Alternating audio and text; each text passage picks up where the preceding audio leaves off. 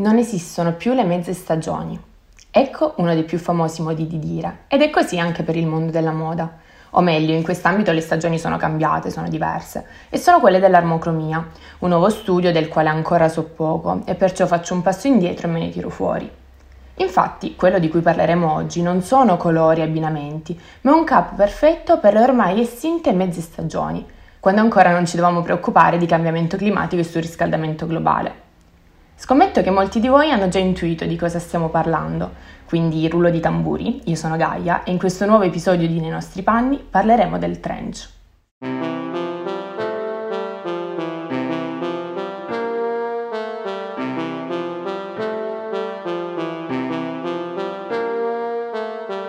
La paternità del capo è ancora oggi oggetto di discussione, ma il vero trench coat, come lo intendiamo oggi, in gabardine con doppio petto e cintura in vita, è stato prodotto per la prima volta nel 1901 da Thomas Burberry, che aveva ricevuto dal Ministero della Guerra inglese l'incarico di realizzare appositamente per l'esercito un modello a metà tra l'impermeabile d'ordinanza e il cappotto militare, che riparasse dalle intemperie.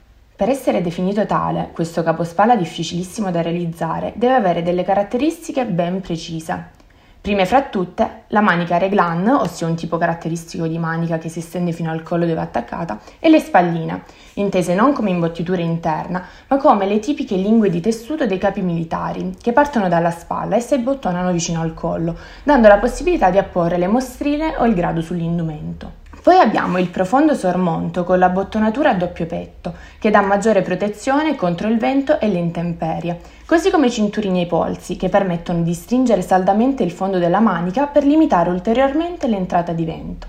E ancora la cintura, caratterizzata da anelli in ottone, utili all'origine per agganciare gli accessori, il piegone posteriore che consente un ampio passo e la falda in alto sulla schiena che ricorda una mantelletta, che permette che l'acqua scivoli meglio in quel punto critico.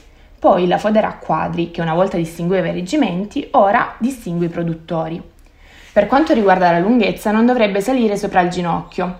Questo parametro è stato tradito ampiamente dagli stilisti nel nuovo millennio, perciò si vedono trench non solo a tre quarti, ma anche poco più lunghi della giacca, anche tra i produttori storici che hanno inventato questo impermeabile. Il capo è intramontabile per eccellenza, ma di sicuro ora più attuale che mai anche per l'utilizzo originario. Infatti, a distanza di 100 anni dalla sua nascita, ancora oggi quando parliamo di trench pensiamo immediatamente al trench coat di Burberry, color khaki, a doppio petto, con la fodera interna in tartan. Questo è senza dubbio il trench per eccellenza, ovviamente indossato anche dalla cara Kate Hiddleton. Abbandonata la veste militare, il trench approda nel cinema alla fine degli anni venti, dove diventa il capo simbolo per le donne che si ribellavano allo stereotipo femminile e creavano i primi look androgini. Una delle prime fu Greta Garbo, assieme a Bette Davis, che lo indossarono dentro e fuori dai set cinematografici. Ma la vera consacrazione del trench sul grande schermo ci fu solo negli anni 40, con l'affermarsi del genere noir. Le più grandi star del cinema lo resero immortale in film considerati veri e proprie pietre miliari, come in Casablanca, creando il mito dell'investigatore in trench. Pensare che era nato proprio come capo militare, quindi prettamente maschile, poi il trench è andato trasformandosi negli anni sempre di più, fino ad essere considerato non solo estremamente elegante, ma anche super femminile. Infatti, nel corso del tempo, questo capospalla è stato interpretato in modi diversi a seconda dell'epoca e degli stili. Negli anni 70 si è accorciato, le linee si sono fatte più aderenti al corpo.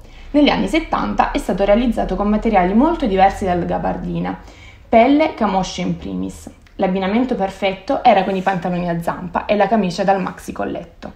Negli anni Ottanta ha conquistato, ovviamente nella versione nera, i punk, che per manifestare il loro spirito ribelle l'hanno riempito di spille, borchie e scritte e strappato quella. Ancora oggi questo soprabito non smette di stupire, continuando a reinventarsi e a proporre varianti di se stesso.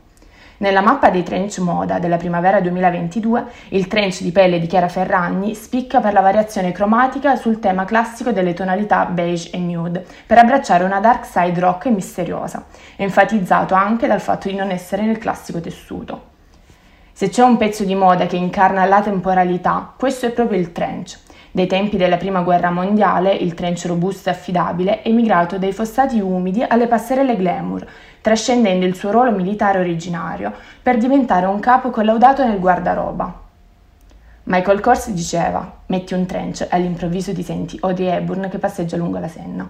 Io onestamente questa pretesa non ce l'ho e la Senna è ben lontana, ma nulla ci vieta di indossare il nostro trench anche per passeggiare lungo il laghetto del Parco Amendola.